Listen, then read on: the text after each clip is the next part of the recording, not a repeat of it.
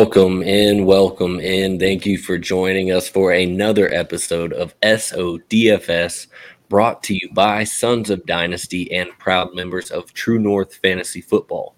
Follow us on Twitter at Dynasty Sons and subscribe to the TNF network on YouTube so that you never miss a show. I am Dan. You can find me on Twitter at Dan Brown NFL. And here to my left is my co host, Nate. You can find him on Twitter at Nate underscore FFL.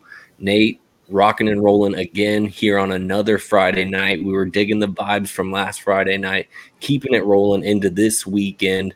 Uh, you know, last weekend was pretty good for us. How, how about you? How are you doing this week, my man? Uh, what's up, guys? Really good to be here. Uh, we did have some good vibes last week. Then we made some money, so hopefully we can keep it going. You know, hanging out with you guys before, during, and after the show really helps me. So I'm stoked to be here to talk some football with both of you. Yeah, man, absolutely. We got an exciting slate here this week.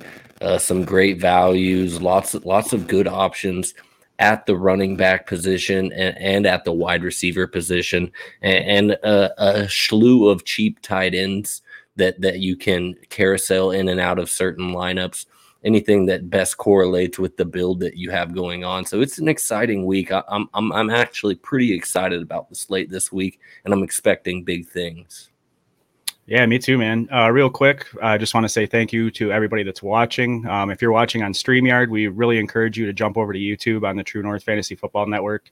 That way, we know you're we're getting your comments if you'd like to talk to us. Uh, but before we dive into all these players we're excited about, I want to take a quick glance back at last week.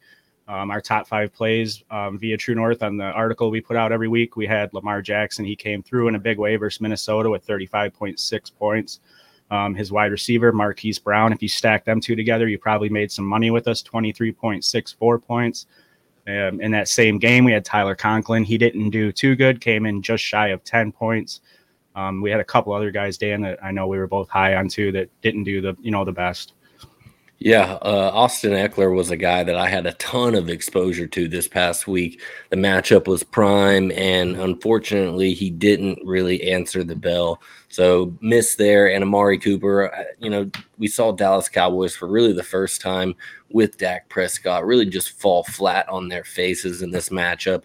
Dak was able to salvage uh, in what we considered garbage time with a couple of late late scores to you know irrelevant wide receivers as far as our lineup correlation was considered. So, uh, you know, big letdown for Dak and, and, the Cowboys this past week. But you know, here here we are again in Week Ten, and this is the week I'm buying back into the Cowboys this week with starting with my pay up of the week. Quarterback position is Dak Prescott coming in at 6,900.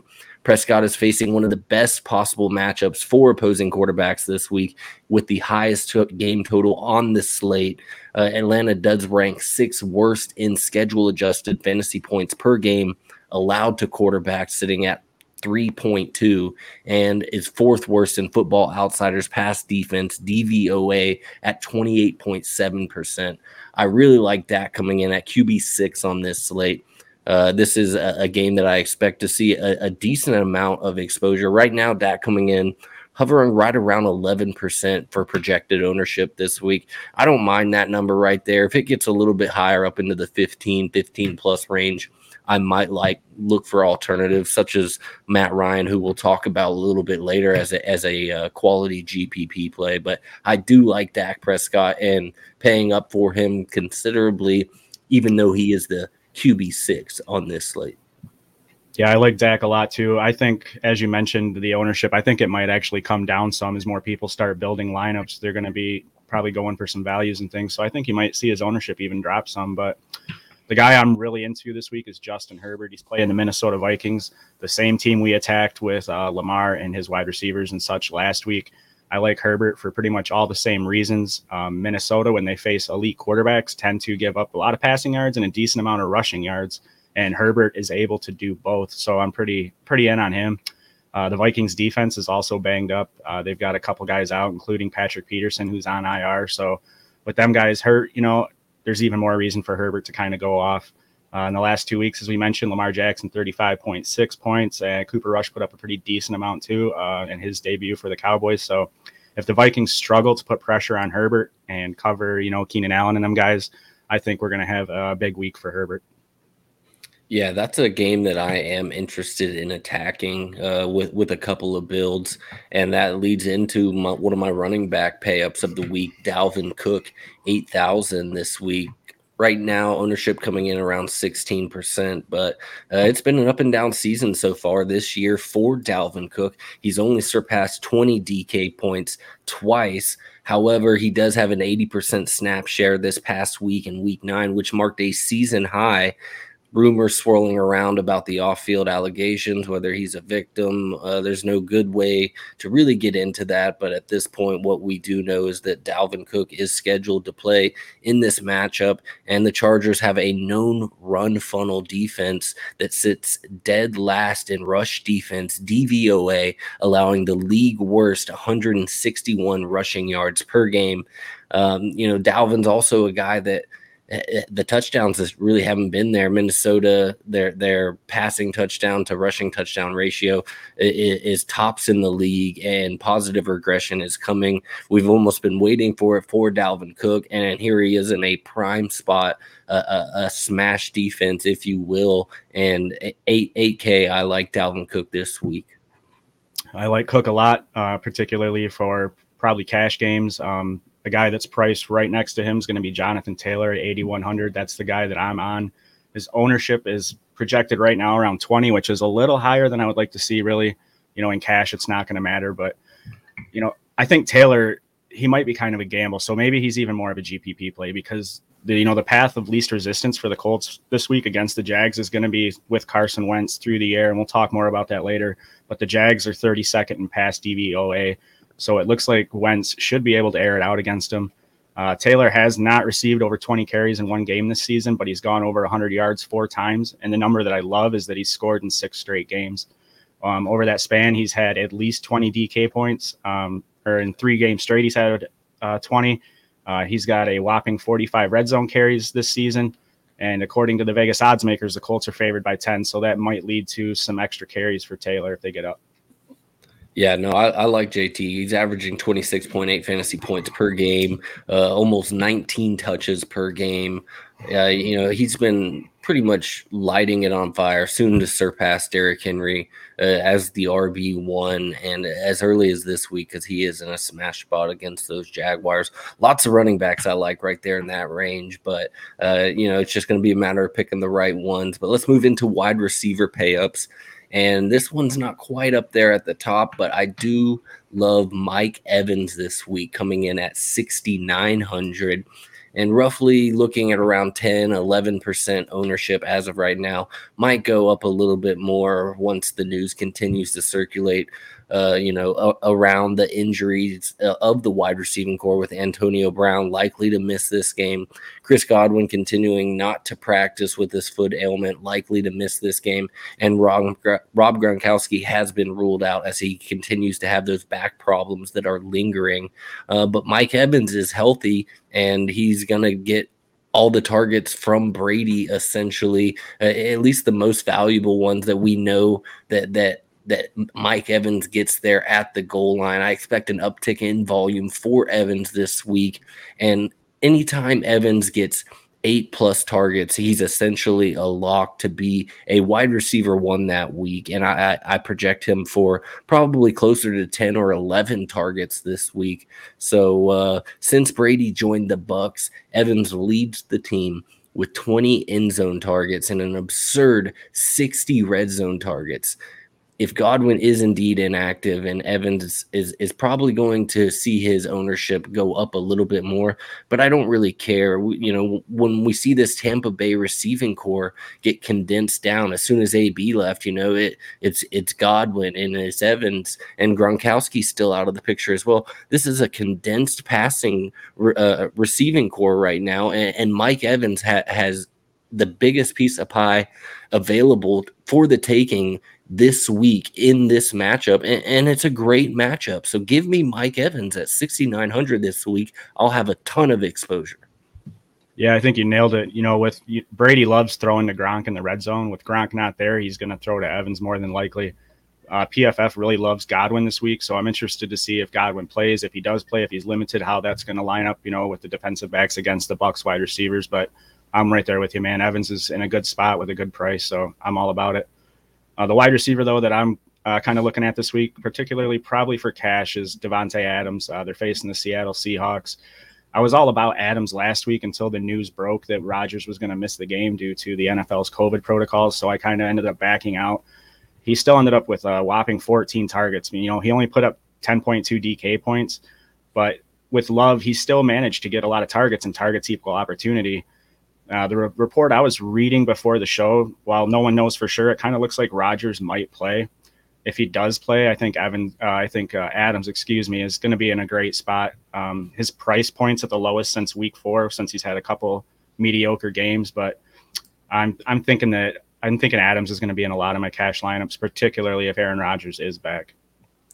Yeah, no, if Aaron Rodgers comes back, uh, I, I, think Davante Adams and, and, Aaron Rodgers would be a great stack. You kind of have to pay up for it, but again, yeah. when you can get uh, Adams is what 30 plus percent target share on, the season mm-hmm. when uh, Aaron Rodgers is throwing the ball, probably without because I think Jordan Love peppered him with what 13, 14 targets this past week.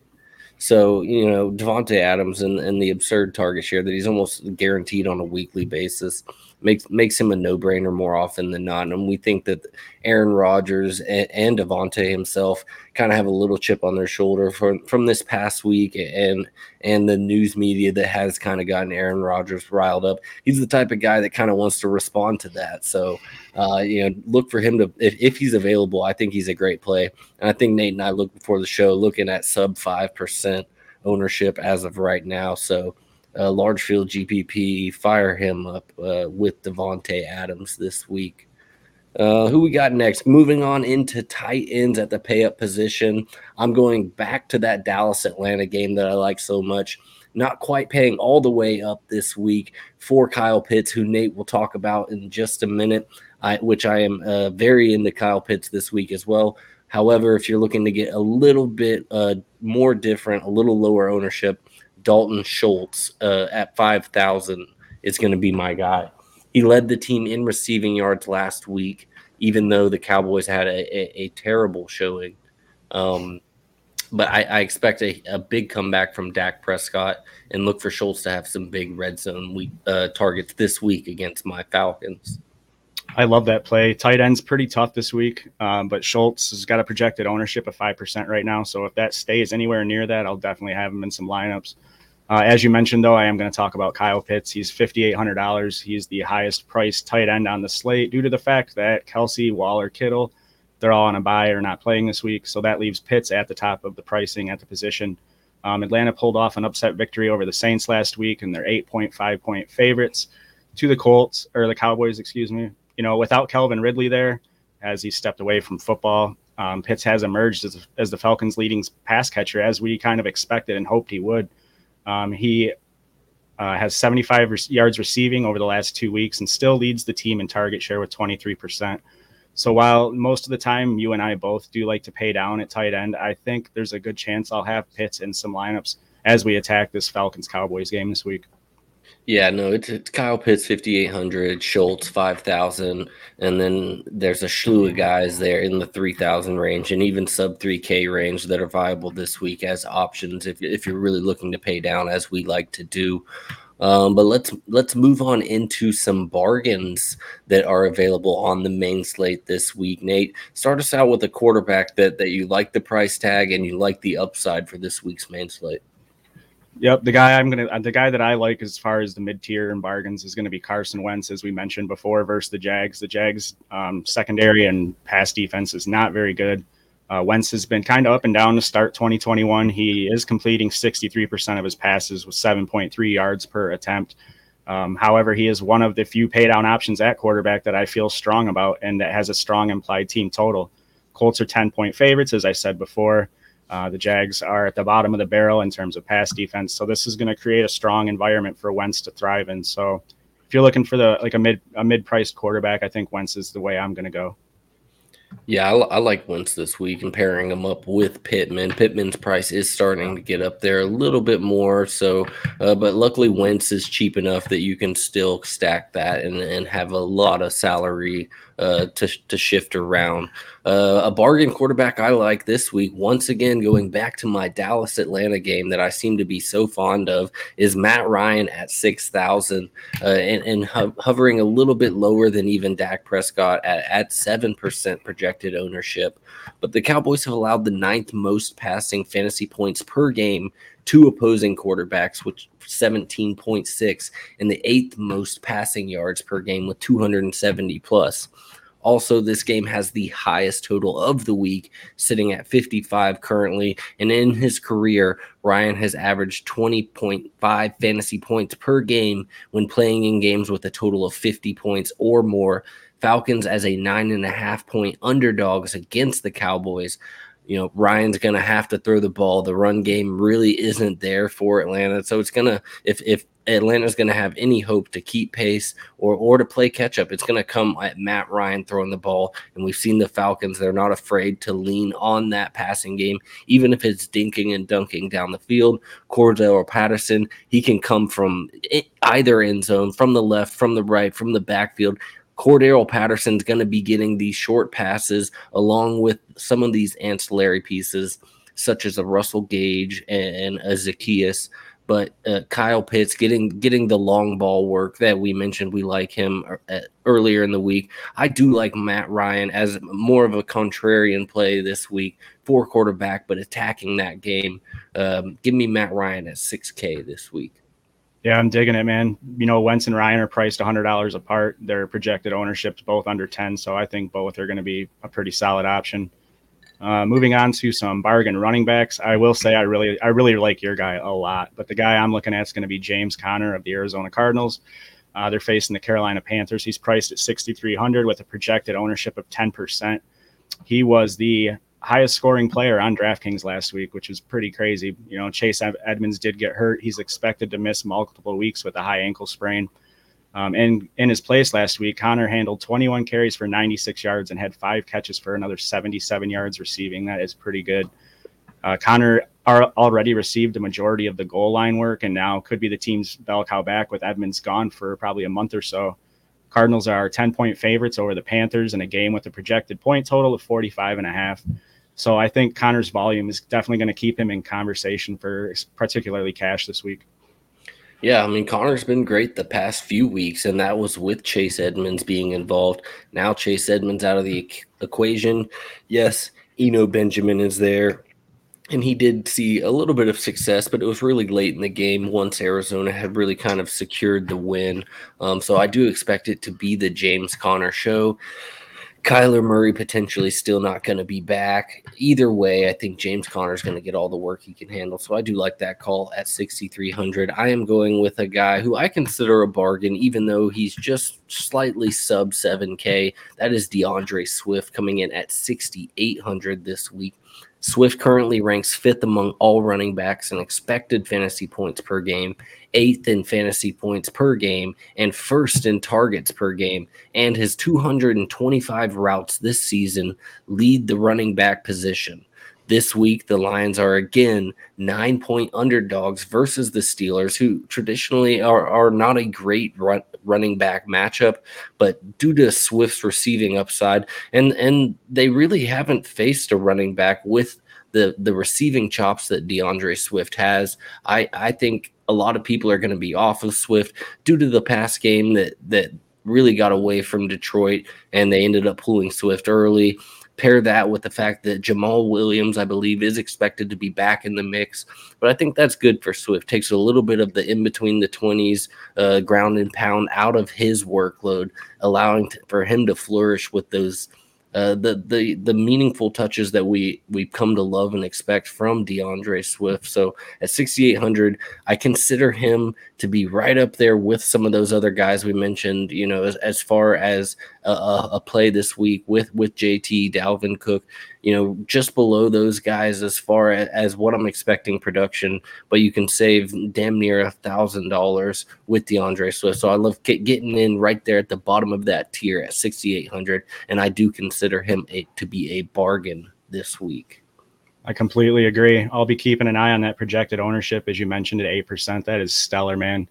Uh, Swift yes. has been pretty much a staple of our, you know, our lineups all year because of the receiving volume he gets. The Lions wide receiver core is not good, and Swift's going to continue is going to continue with Hockenson to, you know, get the targets. So I love Swift and I love the projected ownership. 6,800 is a great way to get away from them $8,000 guys if you want to try to save some money.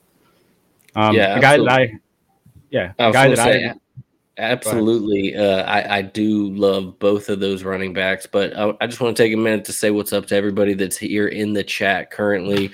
Uh, you know, we appreciate you guys showing up. Do me a favor, click the thumbs up and, and, and make sure you are indeed subscribed to the TNFF network. You know, we're trying to grow this platform, grow this show, and really build a community around this show. And, and it, it does help us each and every week. So we appreciate you guys that do come back and, and, kick it here with us, whether it be on a Thursday night or a Friday night. Um, so hat tip to you guys as per usual, Nate. And let's kick it off back to our wide receiver bargain plays this week. Yeah, so I changed my wide receiver bargain a couple times. The guy I ended up going with is Cole Beasley.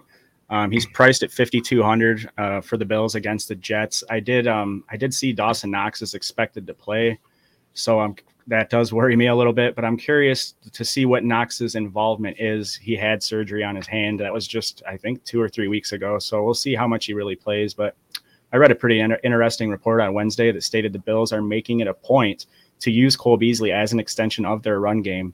And that's really shown.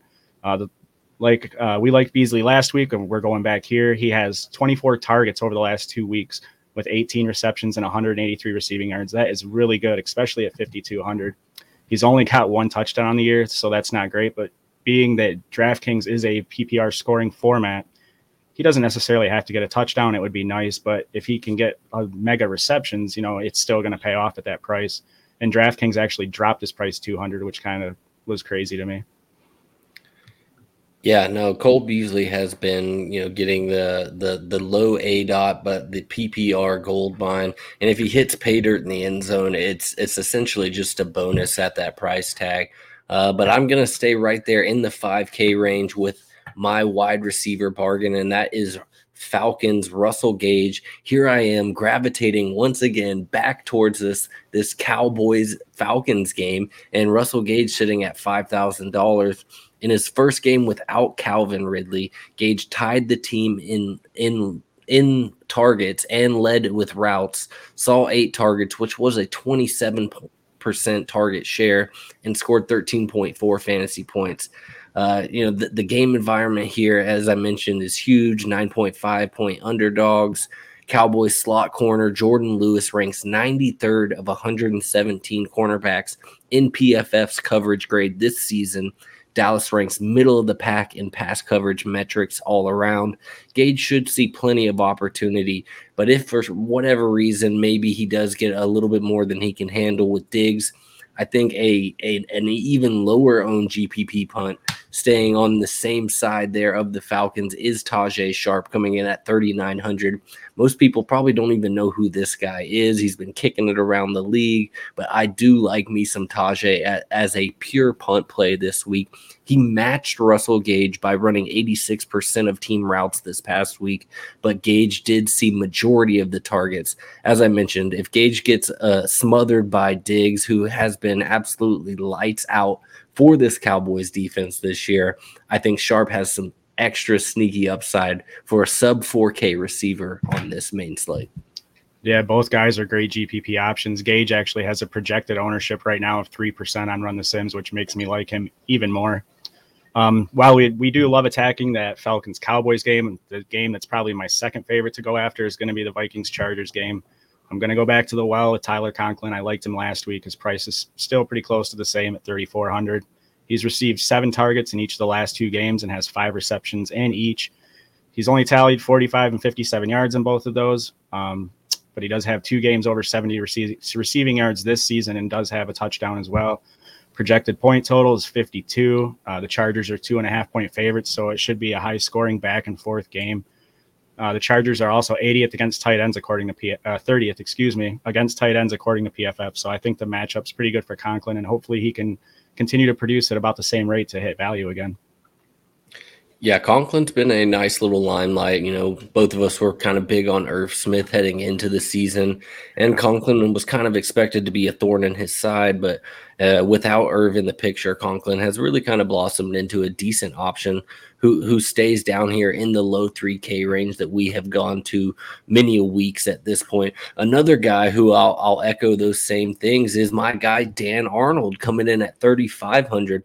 You know, I feel like I talk about Dan Arnold every week, and yet he produces every week. But the best part is he's still here in this 3.5K range every single week. And over the Jags' last four games, Arnold is tied for the team lead in targets with 26, tied for second on the team in routes with 122, and leads the team in receiving yards with 219. Uh, you know, Dan Arnold is the guy who is essentially leading this this Jacksonville offense that finds themselves down more often than not, except for when they're p- facing Josh Allen and the Buffalo Bills. That's a that's a cakewalk for these Jaguars. But I'm going back to my guy Dan Arnold here this week, plugging him into my builds when I need to save a little bit of cash and feeling confident on him. You can call Dan Arnold cash at 3,500 of this week because the consistency numbers are there and the cheap price tag keeps me coming back for more every week. Yeah, I 100% agree. Both these guys are priced about the same, and um, I like I like both of them a ton, man. We're going back to them this week. Let's head into some of our punt cheap guys, some guys that you can plug in, expect that ownership to remain low, uh, but really allow you to do some more intriguing things with the rest of your build. Starting at the quarterback position, this is a a, a, guy that has been up and down throughout the season as well, but a relatively safe floor. And that's Taylor Heinicke coming in at 5,400 this week on the main slate. Heinicke is averaging 17.1 fantasy points per game in his starts this season. Good enough for QB 17 on the year has a solid floor thanks to his rushing ability, averaging 3.9 fantasy points per game just with his rushing ability, and that's good for ninth among all starting quarterbacks as of now. Washington are 10 point underdogs, and this is a game where Heinicke will need to air the ball out. Given the floor and the expected passing volume for this matchup, Heinicke's a great, cheap GPP play this week, and I, I like him at 5,400. You got to pay up for Terry McLaurin this week, so uh, Heinicke makes it possible with his cheap price tag. I agree. I like a Heinicke McLaurin stack this week in GPPs. Um, McLaurin's actually got a pretty low projected ownership right now, too. So anytime you're going to get a quarterback with rushing upside, whether it's season long fantasy football or DFS, I'm going to be all about it. Uh, my punt quarterback is going to be PJ Walker of the Carolina Panthers. Um, Sam Darnold is expected to be sidelined multiple weeks. He was placed on IR Wednesday. The team did bring in Cam Newton, but um, Walker will get the start. We'll see if how that goes. If you know if he's the starter in a week from now or in two weeks, but as of now, he's starting, and I'm going to probably be playing him too. Uh, he's he only completed uh, three of 15 passes for 33 yards across his appearances this season, but he's now poised to receive a more extended look, at least for the next week, couple weeks. So I think um, this is strictly a punt for me, and it's only GPPs, but I will have him in a couple. Yeah, I'm, I'm having to start PJ Walker in a couple of Superflex Dynasty leagues this week. Yeah, uh, like I'm sure many of you, you've dealt with the the injuries uh, around the league in running back and and and quarterback positions in particular. Uh, I found myself scrambling, so I will be starting a couple of shares of PJ Walker this week. Let's talk running backs. Who's a couple of cheap running backs? There's actually a bunch of them. Some of them are going to be super mm-hmm. chalky this week, and, and we'll talk about them during the lineup build. But let's talk about a couple of guys who who are who are in that cheaper range but aren't necessarily uh, you know expecting that 20% plus ownership. D'Ernest Johnson type guys so yeah. give me give me a guy who you're expecting some lower ownership on with with a cheap price tag to boot. The guy I like is Alex Collins of the Seahawks. Um, this is his price is 5200 so it's a little bit higher than I like to you know pay for a punt play but the matchup against the Packers is really good. Playing time right now is a concern for Collins as the snap share has been all over the map this season. He has two games with 71% and in a game with 60. Uh, he's only received 39% and 47% over the last two weeks. Uh, he's right now the lead back for the Seahawks, who are going to face a Packers defense that is 30th in rush defense DVOA, and they have a raw quarterback leading the team right now. So I really, really, I like the matchup for Collins. The Packers can't seem to stop the run he is banged up. I've been reading about that. So this could completely change. If it does, I'll throw you guys another one on Sunday on Twitter. So be sure to check us out there. But as of right now, I'll probably have Collins and some uh, GPPs. Yeah, some uh, cheaper running backs that I am leaning into this week are for the Denver Broncos, whether that's Javonte Williams at 5,000, who I think I like a little bit more. Melvin Gordon coming in at 5,300 this week. Both have been producing. Melvin Gordon, you know, hat tip to him. I kind of pegged him to be a little bit more washed up, and he, he's proved to to be serviceable for this Broncos offense. So, but give me Javonte Williams at 5,000. He is a make you miss machine leading the league with 35 forced missed tackles with a 37% missed tackle rate. He posted a career high 111 rushing yards this past week. And maybe the Broncos decide to continue feeding him with this matchup against a soft Eagles rush defense. Philadelphia is surrendering the fourth most fantasy points per game to the running back position, the 13th most rushing yards per game and the eighth most rushing touchdowns per game. Melvin Gordon, 5,300, continues to split the backfield work, but I think I like Javonte here at 5,000 with a great chance to bring back value. Even if Melvin Gordon continues to do what he's been doing, I, I think both backs can bring back value here this week and both projected at sub 5%. I love Javonte. I'm a big Javonte guy. I just, you know, no offense to Melvin Gordon, but man, if he was out of the picture, imagine the damage that uh that Javonte could do. I, I'm just dying to see it.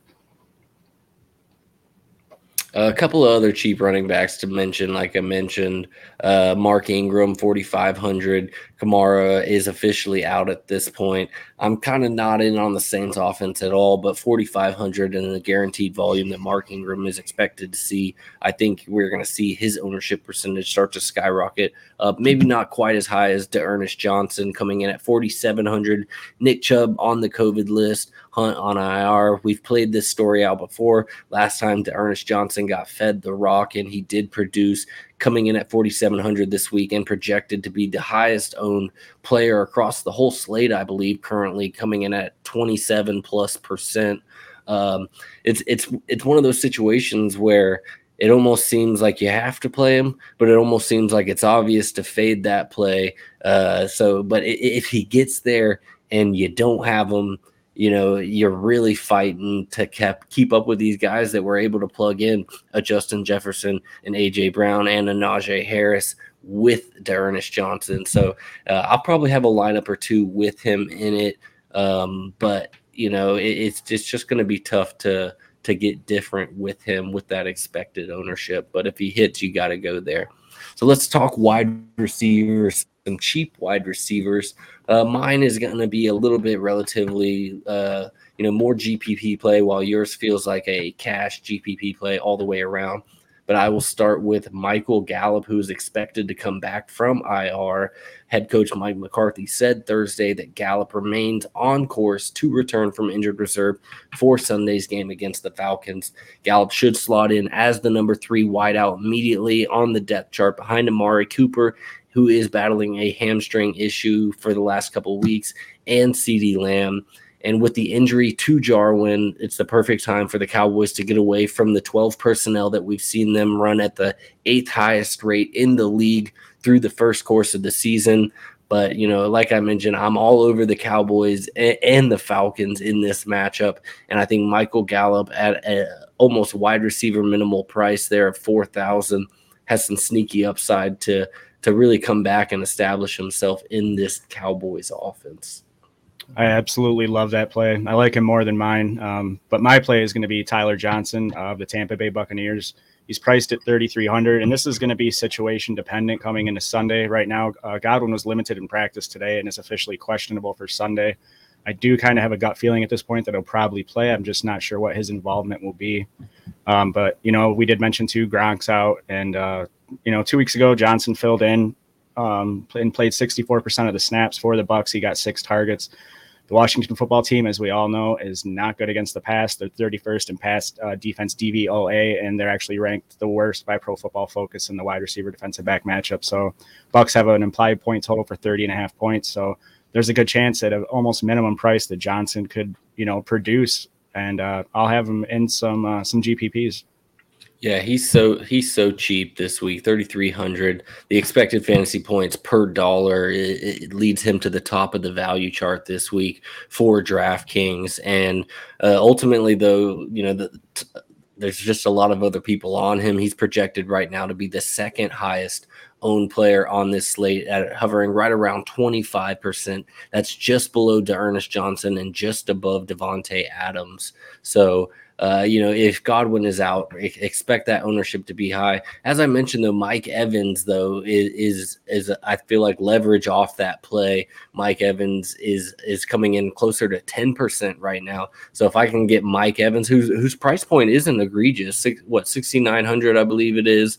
Um, mm-hmm. So I, I am going to have a lot of Mike Evans. And if Godwin's out and we see Tyler Johnson and his ownership continue to skyrocket, but Mike Evans stays sub uh, 14, 13%, I'm going to be locking Mike Evans into my lineups.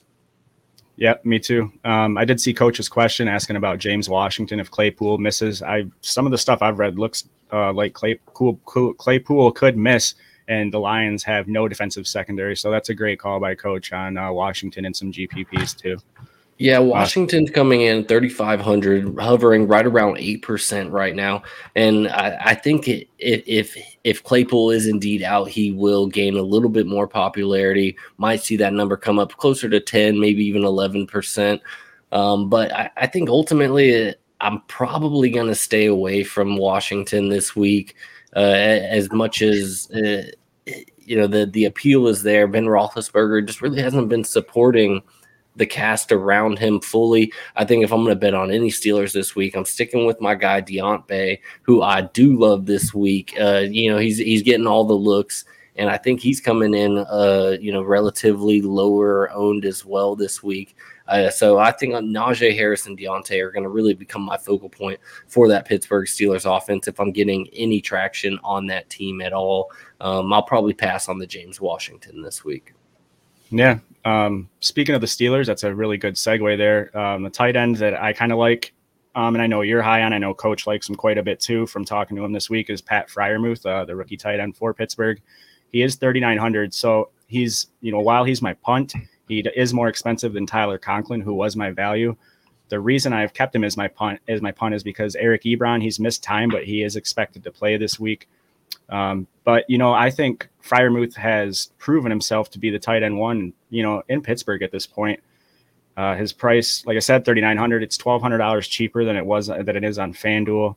Uh, he caught five of six targets for forty three yards and two scores, and um, on Monday Night Football um, when the Steelers beat the Bears. So now he draws the Lions defense that we just mentioned that cannot cover anybody. They just allowed Dallas Goedert to grab you know six catches for seventy two yards. So while Ebron will be back, I'll still have Freiermuth involved in some of my um, tournament plays.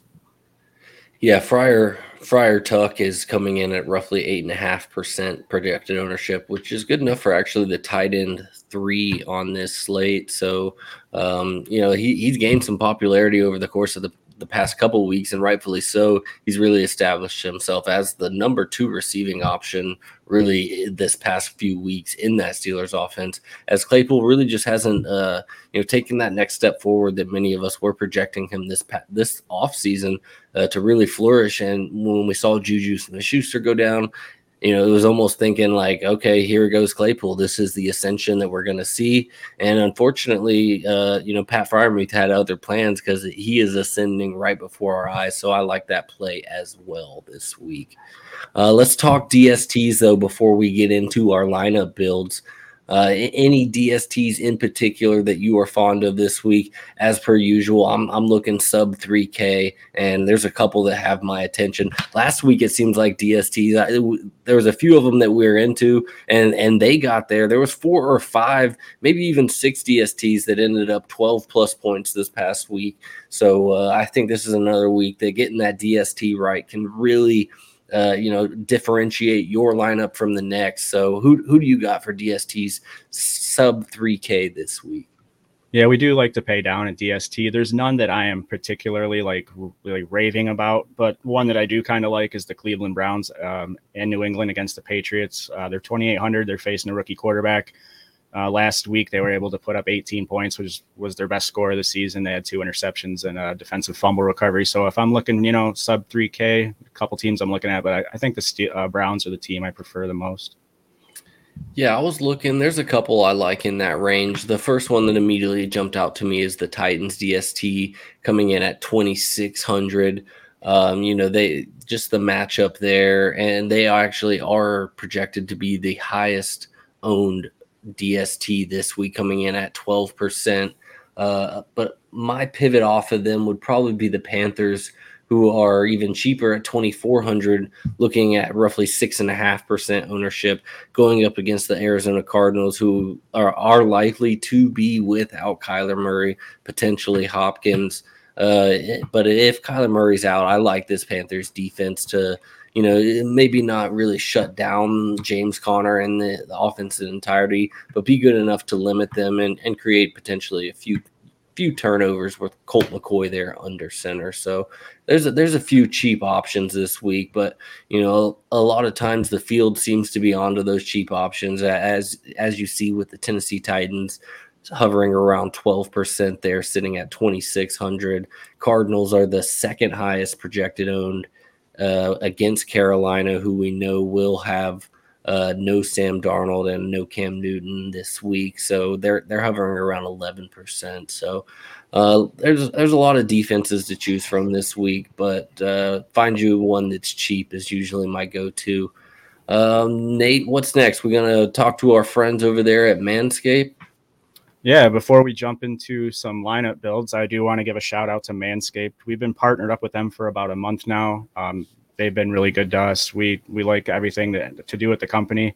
Um, you can still use our promo code SODFS for 20% off and free shipping. So if you're looking to get some Christmas gifts for a loved one or even yourself, head over there, use our promo code. It would help the show um, incredibly. So we would appreciate that a ton. Support for Sons of DFS is now brought to you by Manscaped, the best in men's below the waist grooming champions of the world.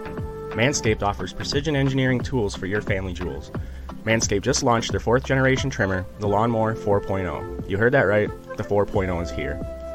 Imagine shaving with a sleek, well designed, and optimized trimmer that makes your shaving time your favorite time in the bathroom. As one of the first people to try the new 4.0, I can honestly say that I am blown away by the performance. The craftsmanship and the details on the 4.0 are next level. This upgraded trimmer includes a multi-function on-off switch that will engage as a travel lock. It also has a powerful 7000 RPM motor and the ability to turn on the 4000K LED spotlight for a more precise shave. They even include several guards so you can pick the length you like, and wireless charging is now available too. It's even waterproof so you can trim rain or shine. The holiday season is coming, so whether it's a gift for yourself or a gift for your hubby, SODFS and Manscaped are teaming up to offer you the gift of saving. Join over 2 million men worldwide who trust Manscaped with this exclusive offer to you. 20% off and free worldwide shipping with the code SODFS at manscaped.com. Again, that's free shipping and 20% off at manscaped.com with the promo code SODFS. Welcome back from our Manscaped partnership commercial. Make sure you do check out Manscaped and, and get yourself set up for success. And use promo code SODFS to get yourself 20% off um, Nate, let's move on into our lineup build for this week. Uh, you know, we were able to move through some of our guys pretty quickly this week, so we're doing good on time. Maybe we'll even have time to make make two builds here. We'll see what we're doing. Um, but you know, let's start it out here. Is there any particular game that you want to attack? Any position that you want to lock in off the rip here to get us going? Yeah, there's a couple different ways to approach this. A lot of it kind of revolves around what you want to spend at quarterback. I'm actually going to go to a running back that I know we're both high on with a projected ownership of 8%. I want to lock in Swift. How do you feel about that? Yeah, no, I, I absolutely love love the call. Like I mentioned, I mean, you just look at the guys that are that are right there around him. You know, you got Aaron Jones just above him, sixty nine hundred, and you see that opponent rank thirtieth right above him. I think that's going to draw some ownership off of Swift, Cordarrelle Patterson, uh, just below Swift is in that game environment that we want to attack. Most people see uh, Pittsburgh Steelers defense against the running back, that little five there next to it and they're going to look away. So I, I, think that's part of the reason why we're going to be able to lock D'Andre Swift in sub 10% this week. And I like that call a lot. Um, so let's let's think about that's probably going to be a one-off, in, unless we were really looking to attack that Detroit game. You know, I wouldn't mind bringing a, a one-off back for like a mini correlation stack.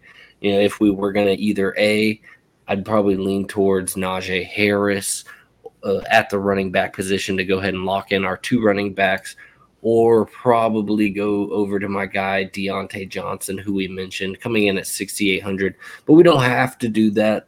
Um, one thing I really like doing is is getting having uh, you know some availability to the afternoon games. I, I hate when I build a lineup and all my guys are, are essentially they're locked into the one o'clock game. Because when when you have uh, the one o'clock lock come about and and essentially you have more information on this puzzle that we're building at that rate. You have some ownerships for for the given contest and, and, then you can kind of you know weigh out your lineup a little bit see where you need to pivot off of some guys here in the afternoon games who might have some projected higher ownership or if you know if the guys that you that you had locked in for the one o'clock game uh, you know, essentially, if their ownership's not too high, you know, you can you can cram in some chalk plays there in the afternoon game. So, I, I think having access to the that afternoon game it, it, can really pay dividends for you to be able to to to you know uh, adjust your lineup accordingly to what the field has done throughout the one o'clock games. And when you look at these afternoon games, there, there's really two games that stand out to me the most. It's the Minnesota Chargers game that that we've talked about, and the Seattle Green Bay game. So let's take a look at this Minnesota LAC game and and, and the options here for quarterback position uh, we've got Herbert and Cousins. You you've got Herbert as one of your plays of the week. I'm going to say we go ahead and lock that in right there. So we've got Herbert in at quarterback, and, and to bring along for the ride, as we mentioned, uh, I think Keenan Allen has been great these past few weeks, and he's had the matchup to boot. But I think this is a week where we can get back to Mike Williams and, and, what we saw from him from the beginning of the season. I think this is a matchup against this Minnesota defense that uh, the secondary has just been beat up all year long. I think Harrison Smith is is scheduled to miss a, a second game this mm-hmm. week. So, you know, he's one of the best ball hawking safeties in the league. I, I like Mike Williams in a bounce back spot this week. Uh, and his price has dropped down here to 6,600 uh, I, I, really like stacking him with Herbert. So, you know, I know I just did two in a row, Nate. So don't let me don't let me take all the shine here. But uh, I, I like where we're at right now, and I want you to take us to our next guy. No, I really like that call because if we're going to play Herbert, we're going to want to stack somebody with him. And I'm probably going to avoid Allen, Keenan Allen, simply because he's projected at 20% ownership right now. So I, I do agree. I think Mike Williams is in a great bounce back spot. Um, looking around here, staying with the wide receivers, I really kind of wanted to use Mike Evans. You know, Washington can't cover anybody. We talked about that extensively during the show. I know you're really high on Evans, and you've basically convinced me that this is going to be a really solid play. Spending 6,900 on Evans is going to allow you to, you know, not pay up with these top guys. Um, I do kind of like Justin Jefferson in the same um, in the Chargers Vikings game, but I think Mike Evans is in a prime spot here at a decent price. Okay, well, we're starting to get a little pricey here as far as the salary goes, just with some of these studs we've locked in. So let's go ahead and pick our DST for right now. One of these cheaper options that we like. Um, the cheapest one that I'm really fond of is probably either the Panthers, uh, Titans, or Eagles. I like I I'm I'm liking the Panthers. They're cheap, and you know you did you definitely sold me on them too. I think that's a pretty solid DST to put in here. Let's, let's go ahead and lock them in. If we end up with a couple of hundred bones left over, maybe we can look back to it. So that kind of gives us uh, an idea. Right now, we're looking at five thousand for for the remaining positions. Let's take a look peek at the tight end position, see if we want to alleviate a little bit of our stress uh, as far as the salary concerns go. I think we're going to have to look to pay down here at the tight end position, just given the build that we have going on, and, and potentially leave ourselves a. We might have to even look to one of these cheaper running back plays that might be a little more chalky. I think with the build we've got going on so far, having one chalky piece uh, won't be too bad. What what what do you think? You what where are you at as far as tight ends? Let's look at some of these cheaper guys here. Uh, you know, we mentioned a couple of them. Uh, Schultz there at 5K, but cheaper than that. You got Freiermuth. Uh, he's coming in at 3.9. Ricky Seals Jones, 3.7. Dan Arnold, as I mentioned, 3.5. Uh, all right. Well, I guess we have a little bit of a bring back right here with Conklin, who is a cheaper option. So, how, how do you feel about that? Conklin was a one of your guys for the write up this week and, and give us a little bit of a bring back action for the Herbert stack. Yeah, I like I like all the you know the, the values we mentioned: Freiermuth, Arnold, Conklin. But I definitely think I lean Conklin here because he is the cheapest of the three, and like you said, it gives us that bounce back option. We're going to want a little piece of that Minnesota offense. All right, so we're looking at roughly five and a half K here for the remaining salary. We've got a running back position, a wide receiver position, and our flex yet to, yet to fill. I'm going to go to the running back position here, and as mentioned, I think I'm gonna have I'm gonna plug in one of these uh, cheaper, higher ownership guys, and let's go with let's let's plug in Johnson, just just because of I, like I mentioned, just with that such cheap of a price tag. If Chubb is indeed out, he's gonna get so much work and, and, just the volume alone, even if he doesn't fall into the end zone, he'll bring back value. And if he does fall into the end zone once, maybe even twice, I mean, you're almost going to have to have him. So at that price price tag, and it, it gives us a little bit of wiggle room here, getting us up to almost 6K per remaining position here. So are you good with D'Ernest Johnson there for RB2 with Swift? Yeah, I don't mind it. His his ownership's definitely going to be extremely chalky, but you know, you don't always want to avoid chalk. I think he's in a great spot here, so it does save us a little bit more money. So I'm definitely down with that. All right, so we're left here with our wide receiver position and our flex position. We could potentially go for a cheap guy here and and then try to lock in another premier stud, or we could find two middling guys right around that range. I'm going to go to the flex position here and as I like to do, I like to go right there at the split and take a look and see what kind of guys could get jammed in. You got Fournette at 6,100, Cooper there at 6,200. And then if we go down a little bit from there, we have our Kyle Pitts there, who we like, uh, but we went with Conklin at tight end. I don't mind Marvin Jones this week against Indy. Uh, their defense has been bad. You know, obviously, I like Dan Arnold and he's kind of my go-to for that Jacksonville offense. But Indianapolis has really struggled uh, with containing wide receiver ones. Uh, there's been a slew of them that have gone for over 100 yards. I think Marvin Jones has some sneaky GPP upside this week. Um, but let's let's look at who's who's a cheap option potentially one that we even talked about in the show that we could plug into either the wide receiver position.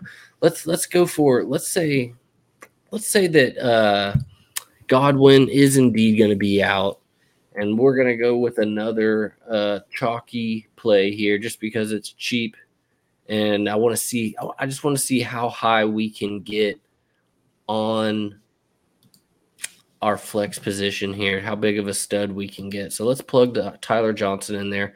So that leaves us 8,600. Yeah, I will say one thing real quick. I'm not sure if you've seen this or not, but Marvin Jones's projected ownership is at 1% right now. So the price is maybe a little bit higher than I'd like to see, but that's definitely something to keep in mind when, you know, Sunday rolls around and you're building your lineups. But I think Ty Johnson, let me see what that does. That gives us 8,600 left. We could roll with that and see uh, Yeah, we could pretty much goes. have anybody we want. We could even plug in McCaffrey, who at 8,400 isn't a bad play this week. You know, we, we have our Panthers defense to be able to correlate that that with Christian McCaffrey at 8,400. You know, we saw him kind of come back this past week, not get a full workload, but essentially produce even on the given touches. And that's what this guy does as he produces.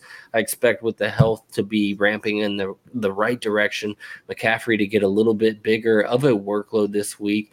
And I, I think the matchups there, while Arizona's uh, rushing defense isn't a matchup to necessarily target, given Colt McCoy potentially starting for Arizona. Uh, you know, Carolina could find themselves with the time of possession in their favor in this matchup. So, you know, we could we could set it and forget it with Christian McCaffrey here as our flex. I think we do do that. I seen Bo mention that in the comments too. You just mentioned it. It gives us a nice stack option with our DST, and McCaffrey's ownership right now is projected at three percent, which is pretty ridiculous. Even if he is just getting back up to speed, I think that's pretty much gold, man. Three percent, and I am sold right there because you know that's just one of those guys that if if the field is not on him, one of one of those top tier, whether it's wide receiver or running back positions, if the field's not on him, you're getting sub four, sub five percent ownership on that guy.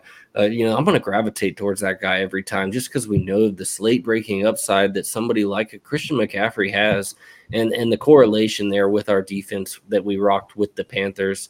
Um, I, I like this build. So you know, just to run it back here at quarterback, we've got Herbert and we're attacking Mike Williams this week for a bounce back week, getting off the Keenan Allen train. So just a little one off there with Mike Williams and Herbert, but we do have a slick bring back with Tyler Conklin there at the tight end position at 3,400. And then from there at the running back position, we got D'Andre Swift there for Detroit, D'Ernest Johnson there in Cleveland and Christian McCaffrey, as I mentioned, for our flex with a Mike Evans and Tyler Johnson there, uh, as we're looking to really attack that that condensed passing tack for the Tampa Bay Buccaneers with Tom with with Tampa Bay Brady. Uh, you know, under center and throwing however many damn touchdowns he wants on a weekly basis. So uh, I, I like this build right here. Any, any changes you want, or should I go ahead and lock this one in right now? Man, I like this build a lot. These two Bucs receivers against a terrible Washington defense. You know, the McCaffrey Panthers, as you said. Uh, Swift in there. We got Herbert, who I'm all about this week, and Mike. You know, Mike Williams is a good stack there, and Conklin with the bounce back. I re- I actually really really like this lineup. I actually just locked it in myself. Boom! It is in for me as well, and in for SODFS. Uh, you know, our our lineup this past week actually did pretty well uh, all things considered, it was kind of a wild week, but I had three or four lines that did cash. So uh, I, I, heard a lot of people complaining around the industry about not being successful this past week. And so uh, I, I, was happy with what I ended up with. But uh, I'm looking forward to this week. A lot of great plays there at the running back position and at the wide receiver position. So I'm going to be playing with it uh, for the for the next couple of days here. And as we see these ownership projections, uh, start to you know finalize here in the coming days. Uh, you know, I think that, that we're going to be able to really build some interesting stuff here, and I'm looking forward to this slate. Yeah, I'm really looking forward to Sunday, man. This is looking pretty nice. You know, hopefully we can keep the uh, the momentum rolling.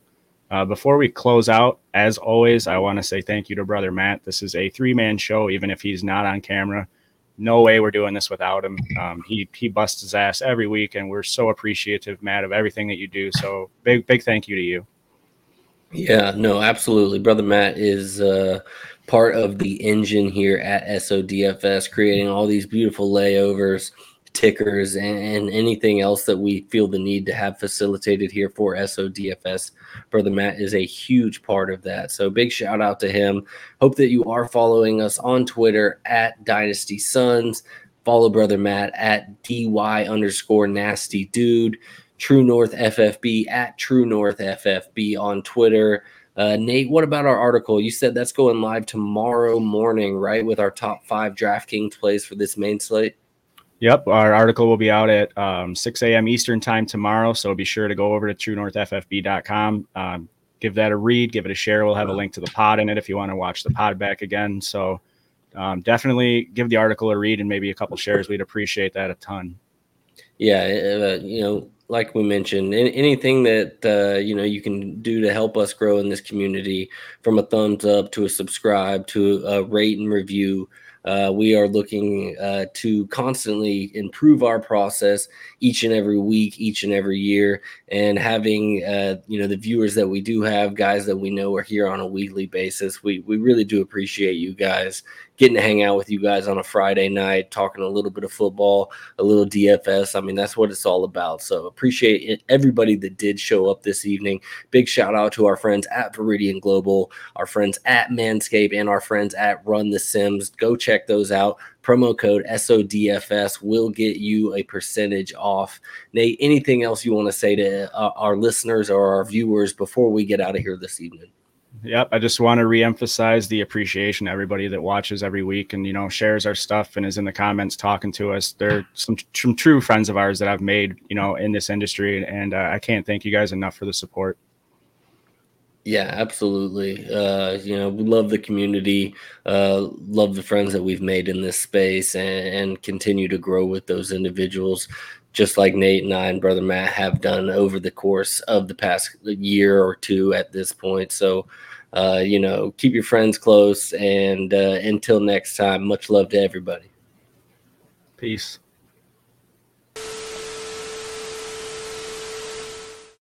SODFS is for entertainment only and to add value to your sports experience. We give you our advice and strategy that we will employ ourselves. SODFS is not intended for those under the age of 18.